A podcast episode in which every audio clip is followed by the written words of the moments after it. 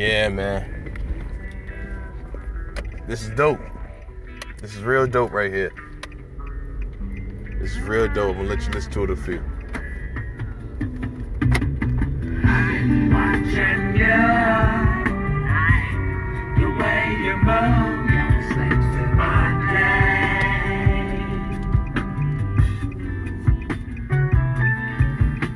I'm the things you do,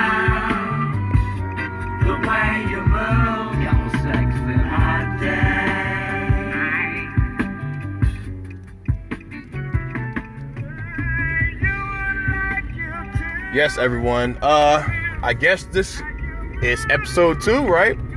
Hey, this is a great feeling, man. It's a great thing. What's also as great is talking about one of my loves, besides my family, is music. I think it's so dope that, you know, many people can relate to any type of music, man. Like that's why I know for a fact music is a universal language, man. I think it's very important that everybody know where the music came from, especially the ones that you really listen to. A lot of people don't understand that music really plays a very, very, very vital part of our, our lives in society.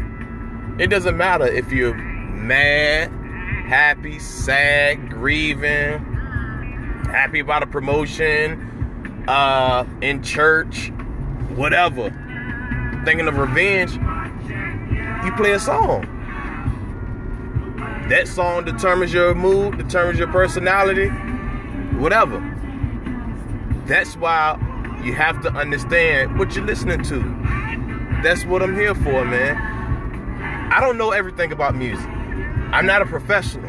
However, I know some stuff. I know some stuff, man. You know, I can't spit verses of this generation's music verbatim.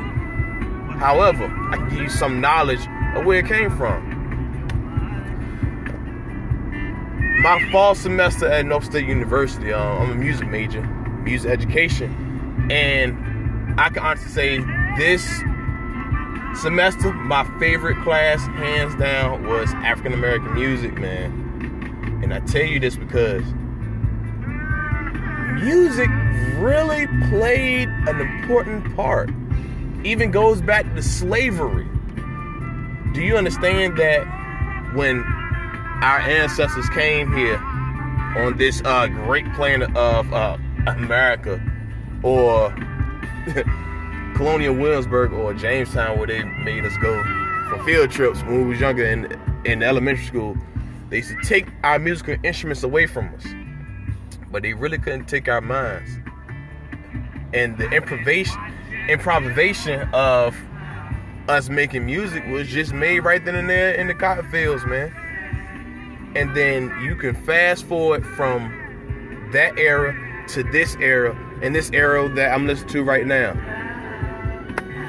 Is funk, man. Parliament. This stuff is funky, man. Hey, don't mind that big truck, man. Listen, I'm driving past a industrial uh, area, so yeah, you're gonna hear a lot of trucks, man. I'm in my car. I'm about to go to the gym. Whatever.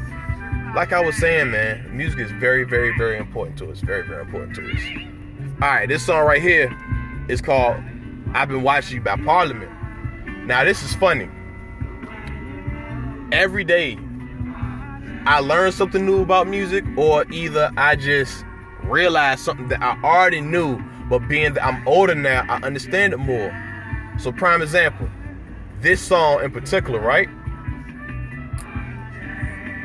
Um, we all know Dr. Dre was a heavy, heavy, heavy Parliament fan, and honestly, Parliament influenced the Chronic album, right? The G Funk era. Cool, great. But my brother, my older brother, he's big on like hip hop. He's a hip hop head. Like, I really and truly believe that if he was to go to like a hip hop knowledge game, he would win hands down. That's how much confidence I got on my brother. So, as a younger, younger kid, NWA, NWA, man, and I remember listening to this in the background when he was talking. I want to say the NWA album. Correct me if I'm wrong, but I want to say it's NWA uh, Niggas for Life album, man. Anyway, and I heard this song. And you know the funny part? I was driving yesterday and I heard this song.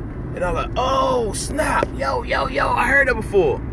That's where it came from, man. And over the weekend, it's a show called um, Tales of the Tour Bus by Mike Judge, right?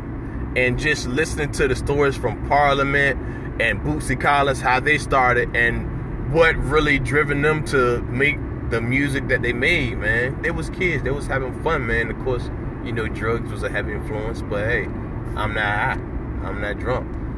Music influenced me, man and it's it's cool, man. It's cool to listen to like the different stories of the origin of music and to listen where it came from and how it was made and its background behind it.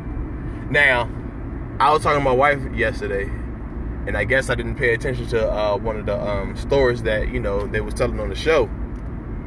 Did you know that Atomic Dog, Atomic Dog, by Parliament, George Clinton, wasn't really made, wasn't really meant to be made. It was just he was tripping. The story was he was tripping. He was in the booth, and one of the engineers was rewinding the tape. Right, dude was rewinding the tape, and the whole time George Clinton was in the booth just talking. And he said, you know, he was just hearing the rewind. He thought that they was playing the track the whole time. They was rewinding a tape. He thought that it was recording. He was just talking, and Atomic Dog was right there. Funny story, right?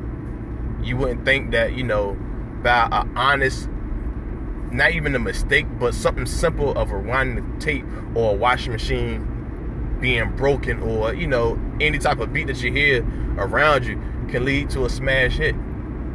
That's how music is. You can make music out of, out of anything. That's why it's certain ingredients to music, man, that makes a song pop that makes a hit.